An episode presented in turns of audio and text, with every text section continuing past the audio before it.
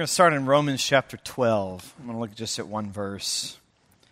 So, so great to be here and to share in the Word, but what I love most about Wednesdays is the most important thing we get to do is come to the table as a family. Because even if the person speaking just totally messes everything up, we still get to come to the table and it's all about Jesus. So it's with that that I want to, we're going to start a series on hospitality and what it means to be a hospitable people because as a church, we're committed to being the most hospitable people in town.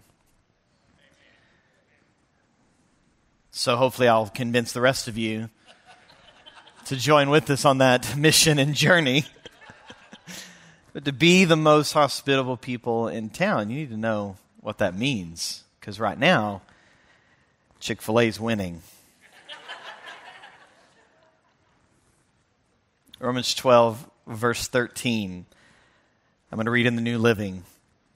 When God's people are in need, be ready to help them. Always be eager to practice hospitality. King James kind of softens that a little bit and just says, be given to hospitality. Because that phraseology isn't incredibly specific, we can kind of wiggle our way out of what that means. Be given to hospitality.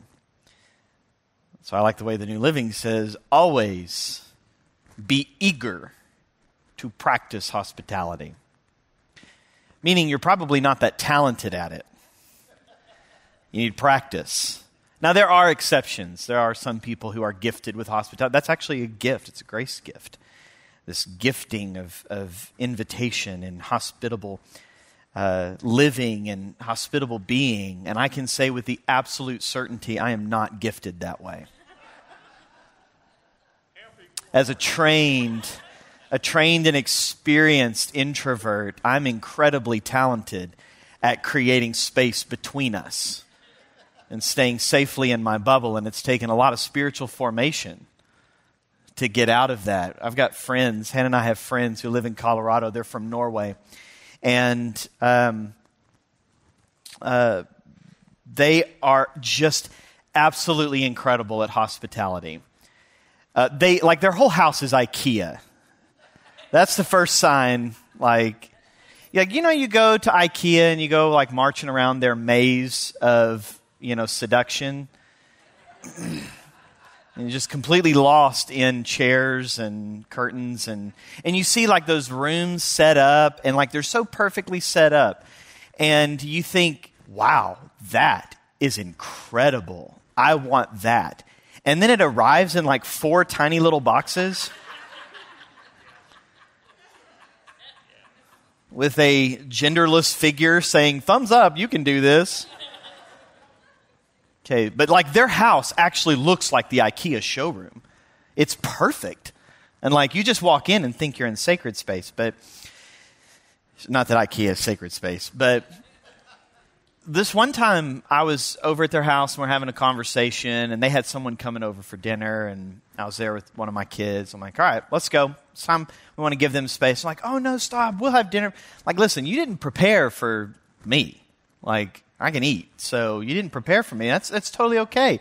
Like, oh no, it's totally fine.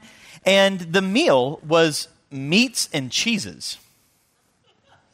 Now, when I think of meats and cheeses, I think of those Walmart packets that you like peel off, and it's like there's meat and there's cheese. And she put out this incredible, I mean, it was, I mean, there's like eight kinds of cheese. I didn't know there was eight kinds of cheeses. And like all these different cured meats from all these different places. And just like something's wrong with someone that knows how to do this. This is, this is incredible. Turns out they ended up buying a coffee shop, turned it into a cafe. It's wonderful. They're incredible people. They have the gift of hospitality. And if I put myself in comparison to them, there is no hope for me. That ain't happening. I ain't that good. So there's something beyond just like the gift of hospitality because this is in a section of your Bible that is about like everyday Christian living. Like Romans 12, like Paul has been building up this huge argument, all leading towards this Romans 12 that he's saying, listen, there's a way the world thinks, don't be like that. There's a way to be followers of Jesus in transformation and being transformed by the renewing of your mind. And that brings with it certain giftings, of which there's graces, grace gifts. And then goes into saying, and if you live this kind of transformed life, this is what your life's going to look like. From verses, I think it's like eight or nine, where he says, let your love be genuine. And then from that just goes on and on about these different facets as if this was just everyday living, like not taking revenge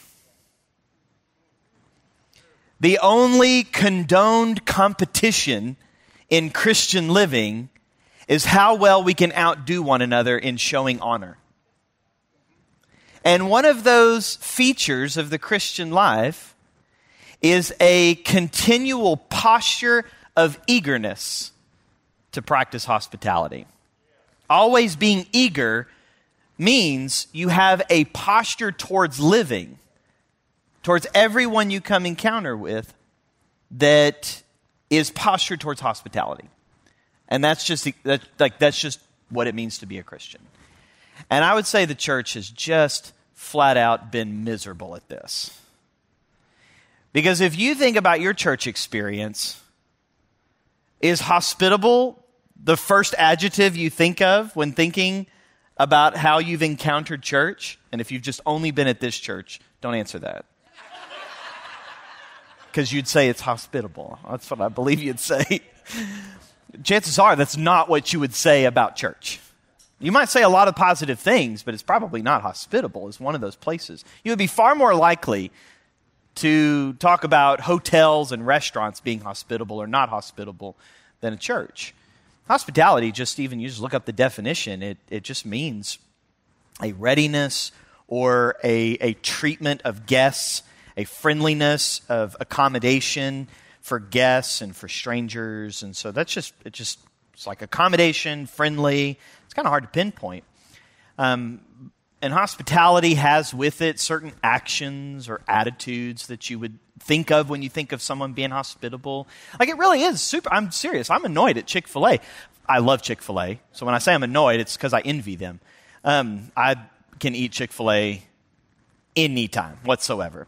But how they get a bunch of 17 year olds who normally just hate everybody and just like, I test them. I say thank you as many times as humanly possible just to see will they do it every time. They're about 95, 96%. So it's not 100. And I'm going to I'm going to write their manager and let them know. I mean, like 96 times out of 100, you get these teenagers who are making minimum wage and yet they're just they're trained at it. My pleasure my pleasure my pleasure. So i'm like i'm not going to let you guys steal the thunder. So i just started saying my pleasure to every time someone says thank you. And i'm going to be better than you i'm going to every single time someone says thank you my pleasure my pleasure. You can't say my pleasure and be mean. You got to smile when you say my pleasure. And again, like you got these like 16, 17 year old kids who like normally just look like life is just horrid. They show up to work and at least they smile for their shift, you know? My pleasure, my pleasure, my pleasure. And so like I get weird looks like you work at Chick-fil-A? I said, "No, I'm better than that." so, the church being the most hospitable people in town, you at least got to do better than saying my pleasure every time someone says thank you. So, what is it? And I want, to, I want us to think about hospitality not necessarily just in words or actions and attitude. Those contribute, though, I want you to think of it in the context of environment, space. A space that is created. And what kind of hospitality are Christians called to be always eager to practice? What kind of hospitality is uniquely Christian that's not you know, and you think of like Ritz Carlton hospitality or Chick fil A hospitality. What is uniquely Christian hospitality? Does it include words and actions? Absolutely. But beyond a word or an action you, you get from people, it is the environment that is created around someone. It is a space. And what makes hospitality uniquely Christian is a space created for others to encounter Jesus. A space created. And again, like I I am having to overcome introverted tendencies.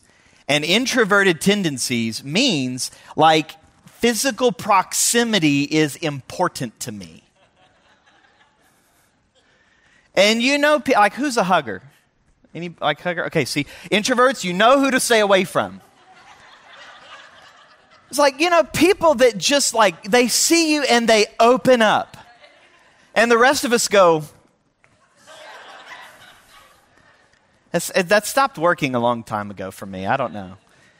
You, you know people that you, you just know if I get in their space, I am welcome in.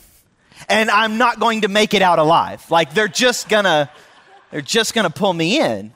And then there's people you know, like if I get in their space, it's like uh, the same size of magnets. Like you just, you get in their space and there's, there's an opposing reaction. You, like um, so, so one of the things that COVID was really nice is it spaced everybody out at restaurants. And like I'm not, I don't have to bump into people. I'm not like you, people sit next to you, and you, you can just kind of feel that like I'm creating a barrier between me and you that's honestly pointless, but it makes me feel better that there's this barrier. That is space. You know when you are welcome in that space and when you are not. And if you are as talented as me, you know how to keep people out of your space. Jesus is working on me. I feel like I've come a long way in my spiritual formation into Christ likeness. Okay. So I'm speaking I'm speaking with authority about hospitality because I'm terrible at it. And it like I get convicted when I read, always be eager to practice hospitality. I can say of all the things I'm always eager to do, practicing hospitality did not make the top 10. So,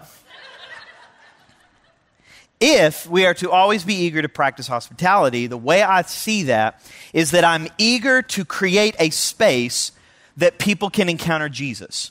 I'm eager to create that in my personal space, and I'm practicing a posture of a space created for people to encounter Jesus. That when they're in my space, however big my space is, I'm not talking about that, you know, 15 year old social media site that didn't work.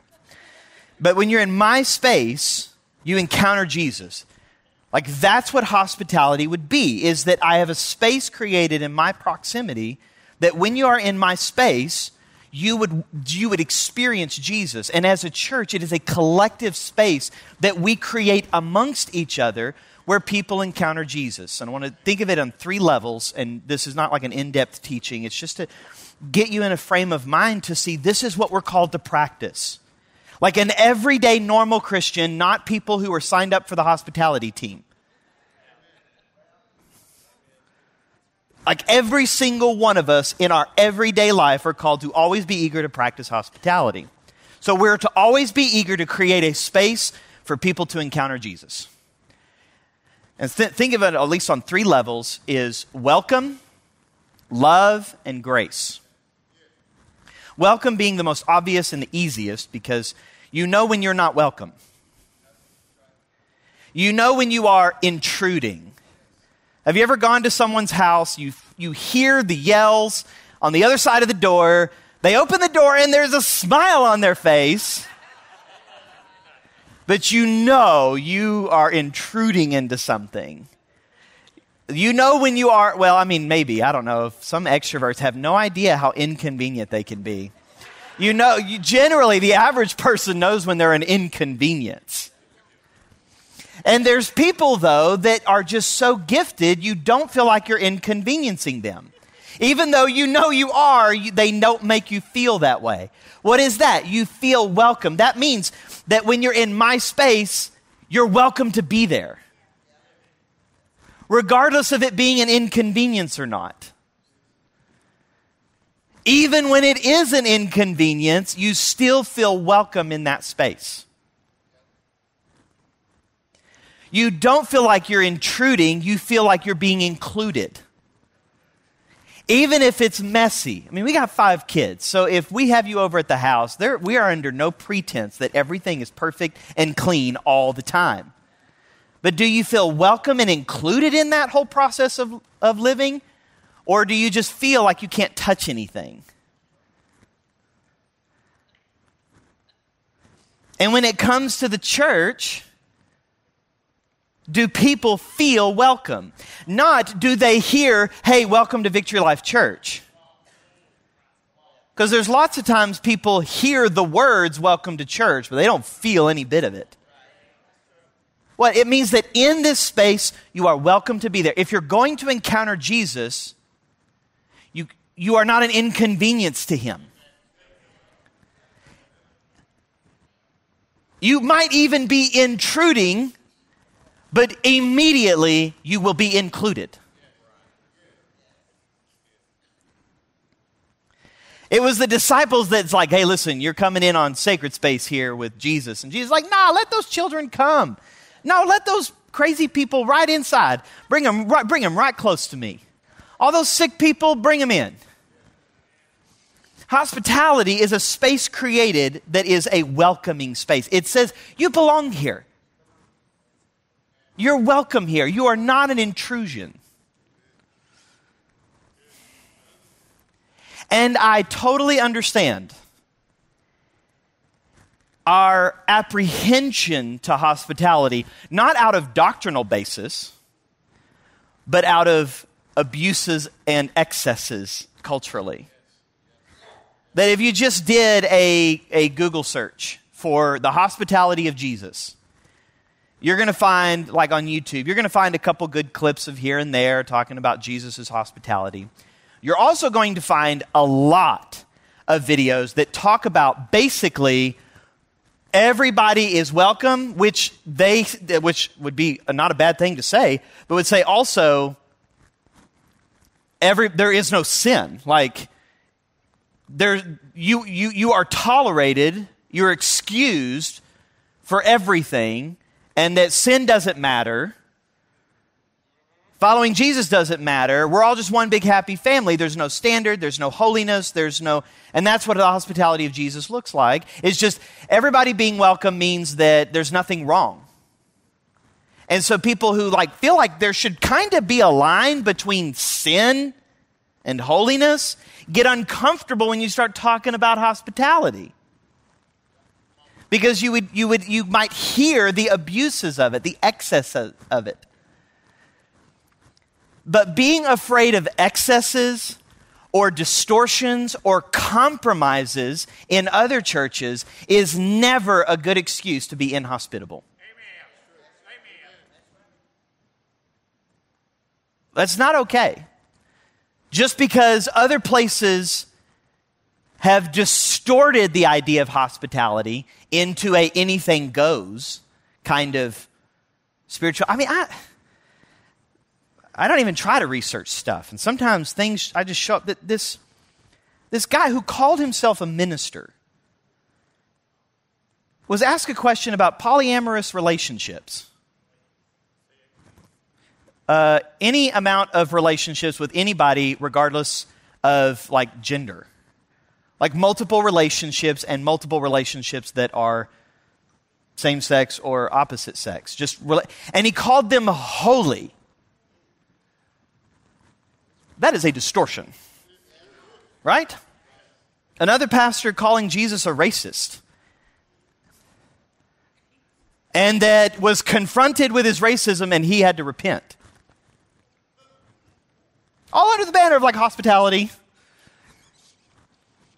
So I understand that we get uncomfortable when there are distortions and compromises.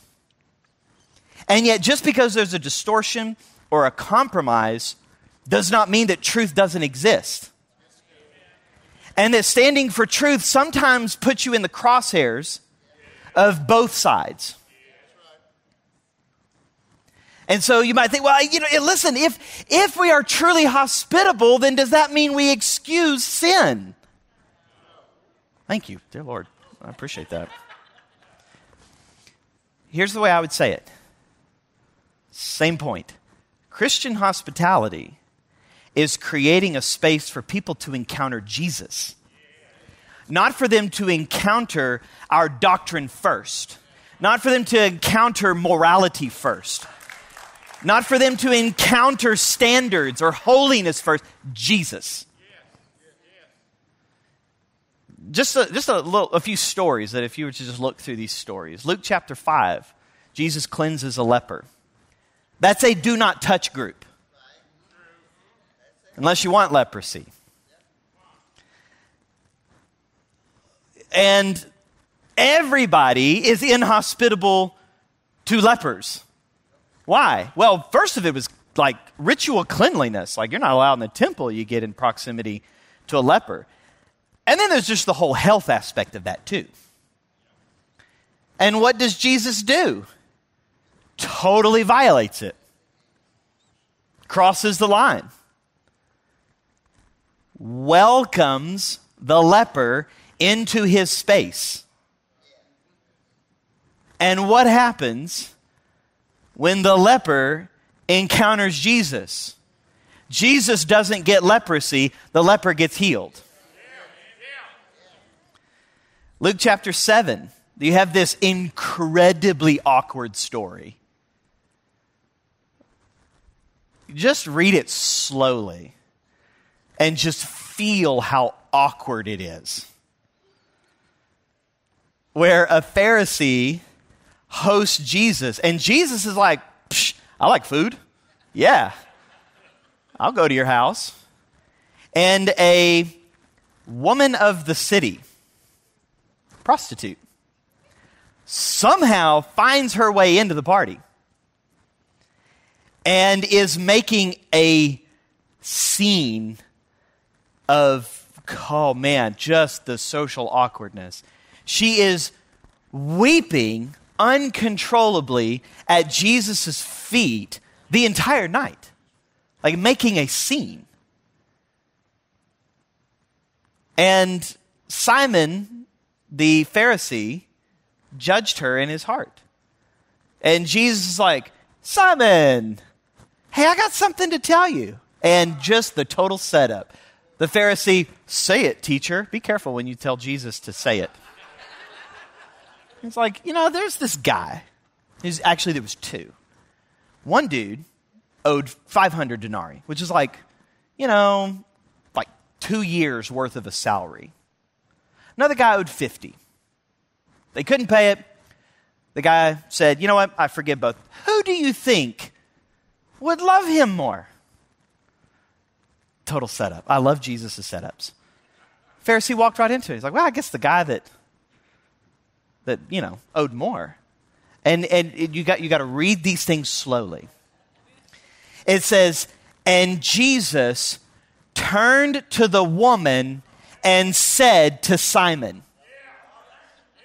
He looks the awkwardness right in the face and is totally comfortable talking to the judger. Looks at her and says, Simon, when I came in, you didn't bother to wash my face or wash my feet. And yet, this poor woman has washed my feet with her tears. You didn't even give me a customary kiss. And she has done nothing but kiss my feet. And he said, and this, this is what he says. And he says, though her sins, and they are many, so Jesus did not condone sin, he called sin what it was. But he did not value the woman based on her sin. Simon assigned value to his sense of sinfulness and sinlessness. Jesus saw the value in the woman beyond the sin, called sin what it was. Though her sins, and they are many. she, they are forgiven. And so she loves more than you. She's better at it than you.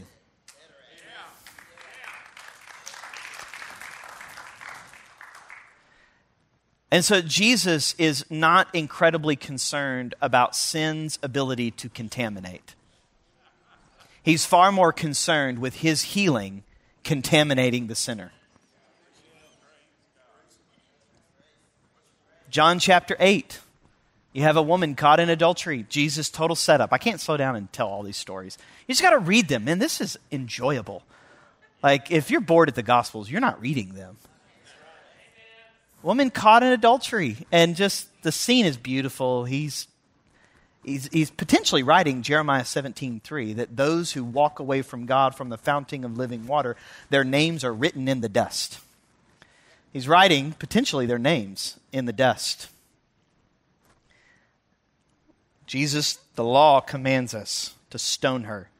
The fact that the dude is conspicuously not there says it's a setup. And John, John, John is actually called the whispering gospel. Do you know why? Because there's more parenthetical statements that John makes than any other gospel. So basically, John is telling you this story, and he's like, it's a trap.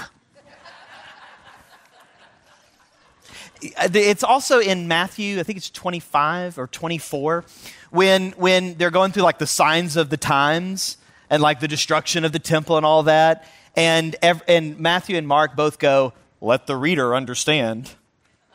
Like they're basically like, hey, you're an idiot. You have no idea what's going on, so pay attention. That's not, I don't know if that's exactly what they're saying, but that's what I think. So, you know, John pulls his best Star Wars out and it's like, listen, it's a trap. It's a trap. And Jesus is like, okay. So, whoever's without sin, you cast the first stone. And it makes this interesting observation from the oldest to the youngest. Like, I guess the older you are, you should be recognizing how messed up you really are.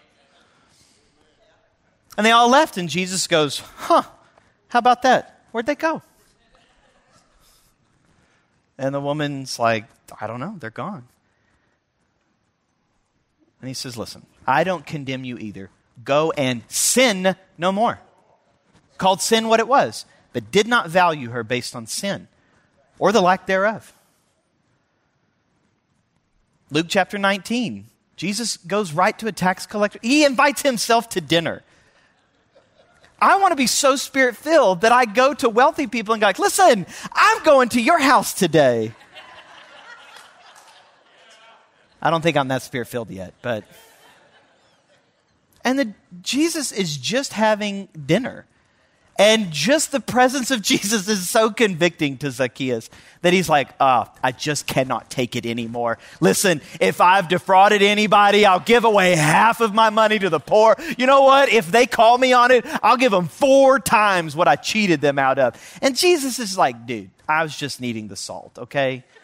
But you know what? I'll take repentance as well. And he's like, this is why I came to seek and to save that which was lost. See, the presence of Jesus is far more powerful than sin's presence. That's why Christian hospitality welcomes the sinner. Because if we actually if we actually are confident in the presence of Jesus, we are confident that Jesus' presence in our space doesn't just welcome the sinner, but that love can cover the multitude of sin. Amen. That the sinner just being present would go, Whoa, okay, I, yeah, you're right. Like, I've been living wrong. Christian hospitality does not mean you condone or excuse sin. You just spend way more energy and attention elevating Jesus. Let Jesus do the convicting. You can't be afraid of the church going soft on sin just because it's hospi- hospitable. When we're not hospitable, it says you lack the confidence in Jesus' presence. You lack the confidence in our ability to facilitate his presence. It means, or at least it implies, that you think sin's power to contaminate people is greater than Jesus' power to forgive and to heal people. That's what it says when we're not hospitable. And so, what makes Christian hospitality unique is the ability to welcome and love sinners and never excuse or condone the sin. How has it worked for you when you've harped on sin? It also sends the message that you are above sin. You're above sin and you're afraid of it taking you. You got to realize listen, it's all over you.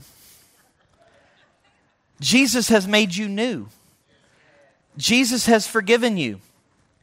And we are really good at being idiots and get right back up into the mess.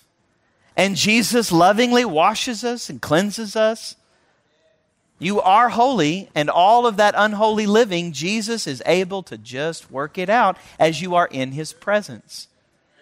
And so, being uniquely hospitable means that we welcome people into the space to encounter Jesus, not religion, not legalism. Jesus, in the presence of Jesus, values people where they are, not how we think they should be. Being hospitable means that we actually love people the way Jesus loved people. We love people according to God's goodness not according to their performance. How did he love you? Because as far as I know, he loved me when I was really messed up. And he did not love me based on where he thinks I should be.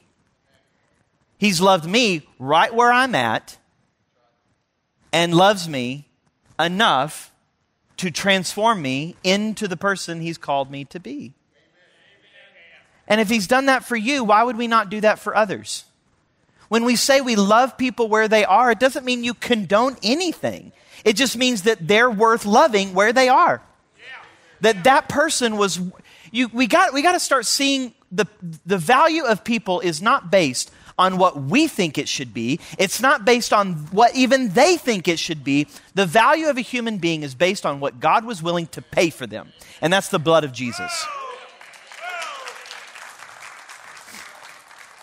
Romans chapter 5, verse 8 says that God showed, He proved how much He loved us, that while we were messing this whole thing up, while we could do no good, while we could only mess up, he paid the ultimate price for us. That's how valuable you are.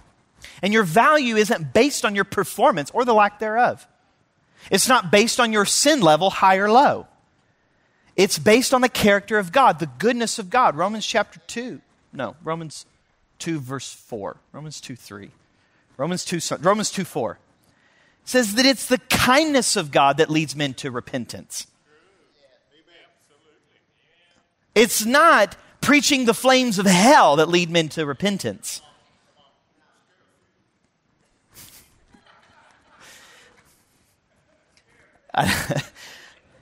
if I could say it this way, I don't think it's that valuable to scare the hell out of people. Because usually, if you use a fear tactic to manipulate behavior, the enemy can find something they are more afraid of to manipulate their behavior back. So let's not go the demonic way. Let's go the Christ like way. Love people according to God's goodness. I talked about this weekend that, like, we're really terrible at being good. We need Jesus. And because you need Jesus, every other sinner out there needs Jesus too. And so when we're welcoming people, they're encountering the love of God, and it's the love of God that leads men to repentance. There's no compromise in God's love. It's truth, it's absolute. It's also not based on your performance. So, one more place in Scripture that I think really testifies of the hospitality of Jesus the parable he gives in the prodigal son. And this would, I debated on just doing the entire message based on this story, but there was too many other good stories. So, when I'm, uh, when I'm with you on a Wednesday, I feel the need to just machine gun it all at you instead of just, you know, patiently going to one story. But you just, you just, you just have to slow down on these stories and see all that's there. There's far more here than even, even one sermon could explore. But the story of, you know, a young idiot son thinking that because his dad is strong and robust, he's never going to get his inheritance, so he asks for it. Remarkably, the father gives it. He goes away, squanders it all, comes to his senses when he's stuck in the, the pigsty, longing to eat the food that's given to pigs. He forgets who he is. He says, You know what? I'm not worthy to be a son, so I'll come to the father and ask to be treated as a slave. You know, writes the script in his head makes it to his father, and he goes through a spiel. I'm not worthy to be your son. Please treat me as a hired servant. And the father would just have none of it. There's a painting um, by Rembrandt called The Return of the Prodigal Son. And it's just worth meditating and praying and, and seeing all that's here in this little story and seeing our own lives take shape, that all we could really do is live a life of wear and tear. Our best efforts brought our life to the ditch. And assume the identity of a slave is the best we can do. And the Father, it says, he embraced him. He created a space of welcome and love to experience a grace that cannot be experienced without the embrace. The embrace is not one of control. The Father didn't lock up and not let him go, He gave him the freedom. Um, I'm remembering this off the top of my head if I can remember it. There's a line in uh, one of the songs that uh, "Roll Away the Stone" by Mumford and Sons, and he says, "Let's see if I can remember this." It's not the long walk home that'll change this heart, but the welcome I receive at the restart.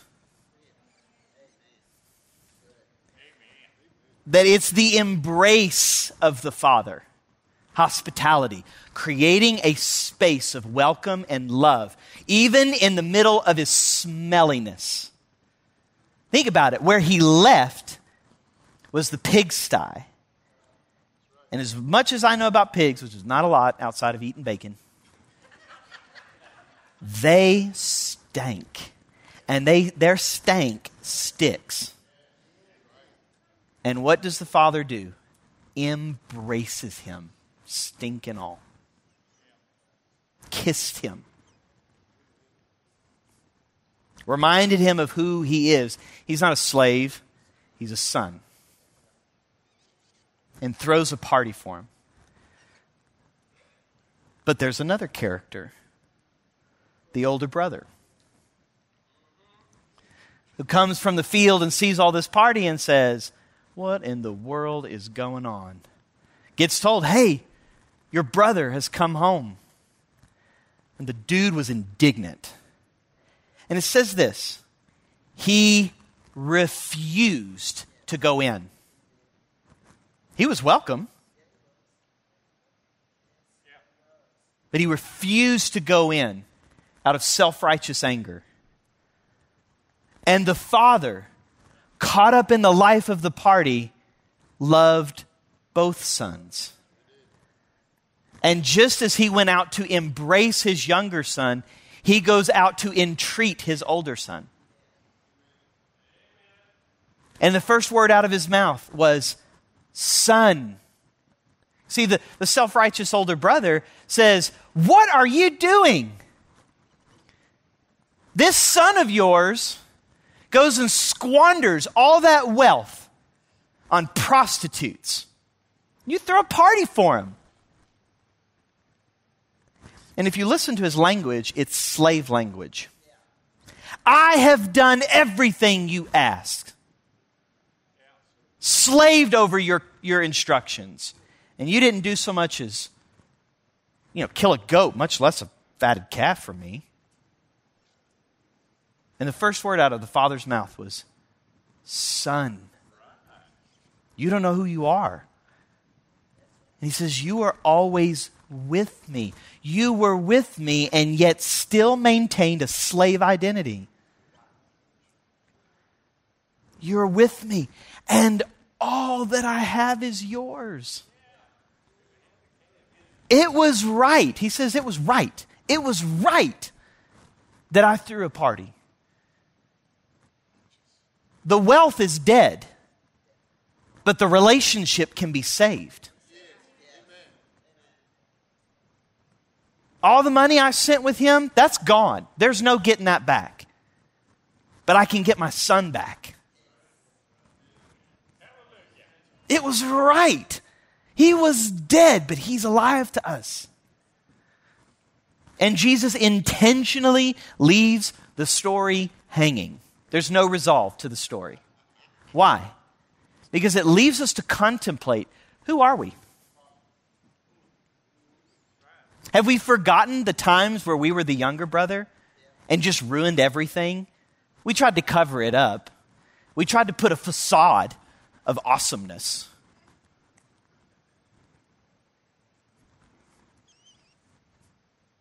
But we just needed the embrace of the Father.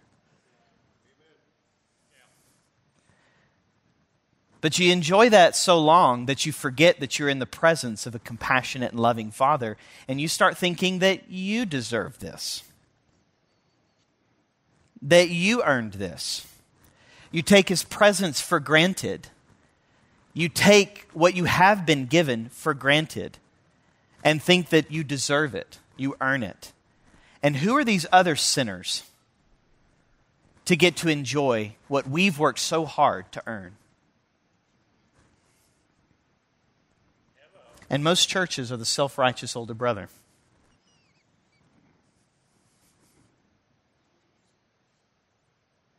You've forgotten who you are. We forgot how we deserve none of this, how we could earn none of it. And now, who are these sinners to come and ruin our good church?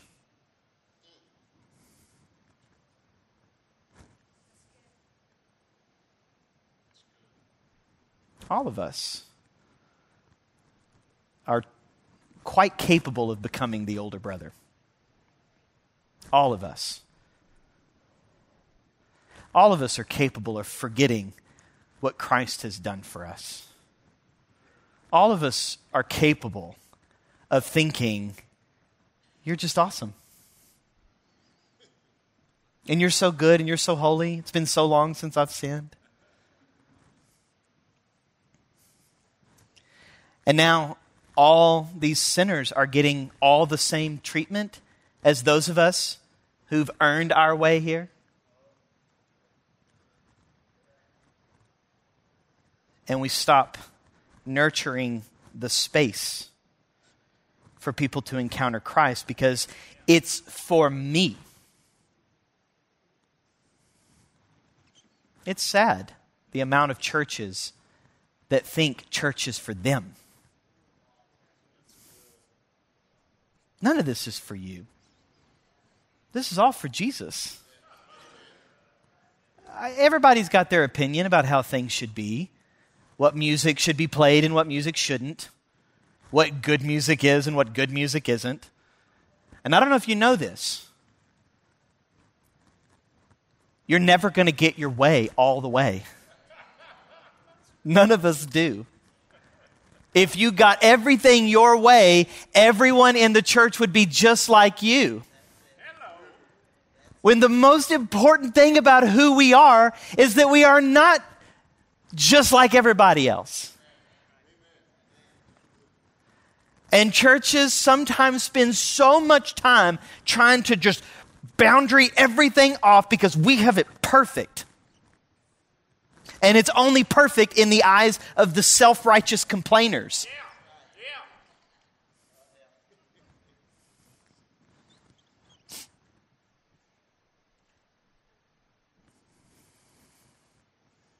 It's okay to say every once in a while, you know, hey, are we ever going to do the, that other those other songs ever again? I, I get it. Know, man, you know, the sound, if it just wasn't that way, you know. Or, you know, if, if, if that one speaker that I like so much could just speak more frequently, I really connect with Jesus through that one speaker.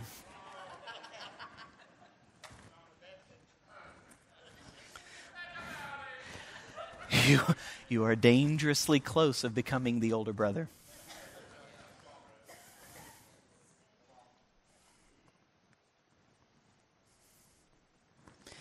But what Christian hospitality does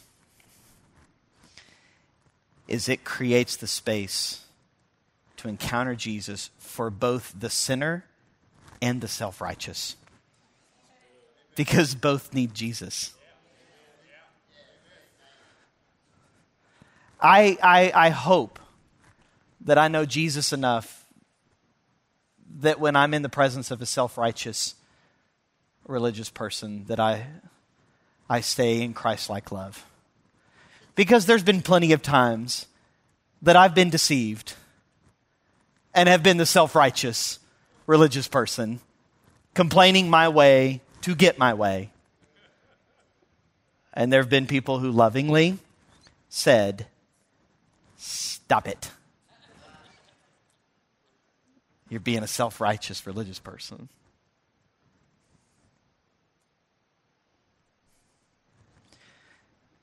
Christian hospitality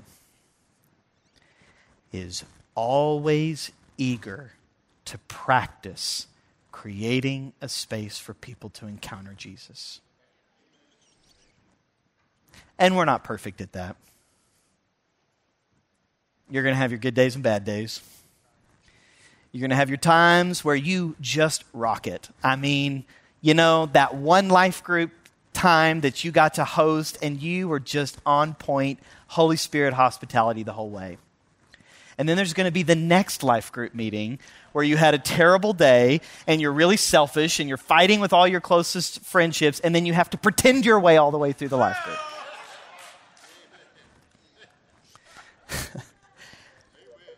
and this is why we need grace. We need God's power his strength in our weakness. And you don't just get to offload hospitality on the especially gifted people or just the people who sign up for the hospitality team because they're particularly friendly. And the rest of us, we just offload all that onto them. And this isn't you know, major feats of strength. This is things like if you are able bodied, park away from the building. Leave the good spots for the sinners. Christian hospitality. Leave the best seats in this house for the self righteous religious person. Scoot to the middle. Nobody enjoys doing that. It means when someone is looking like this with a kid that's you know, yanking them and they're trying to find their way, saying, Hey, are you looking for the kids' check in? Can I show you where that is? Can I take you there? Hospitality isn't point. What's that way? It's creating a space of welcome and love. That's what I'm talking about, like these just giant, massive acts of hospitality. Start small, practice it. And there is no better place to be reminded about how much we need the grace of Jesus than at the table of the Lord. It's my favorite because it's not based on performance. Even if I, as a speaker, just like totally just ruin everything, we encounter Jesus at this table. It's my favorite to sit and watch everyone come through the line and see the rich and the poor, to see the old and the young, to see the weathered and the new, to see the saints and the sinners, to see every race, every culture come to the one place of hospitality the body of the Lord broken for you, the blood of Christ shed for you. And everybody gets looked in the eye and says, This is where everybody is the same in need of Jesus. The body of the Lord broken for you. Yes, for us, but for you. The blood of Christ shed for the remissions of your sin. Yeah, and those other people that you think are worse sinners than you, them too. But yours. The one place that epitomizes all of Christian hospitality is the place that Jesus gives his own life and says, You were worth it. You are welcome at my table. And you can experience my love. No, you don't deserve it. No, you couldn't earn it. And I gave it to you anyway. Yeah, you've done, you've done a whole lot to try to mess this up. And my blood was shed for you to forgive your sins. Jesus' power to forgive is far greater than sin's power to contaminate. And at this table, we all hear it in your ears, just for you.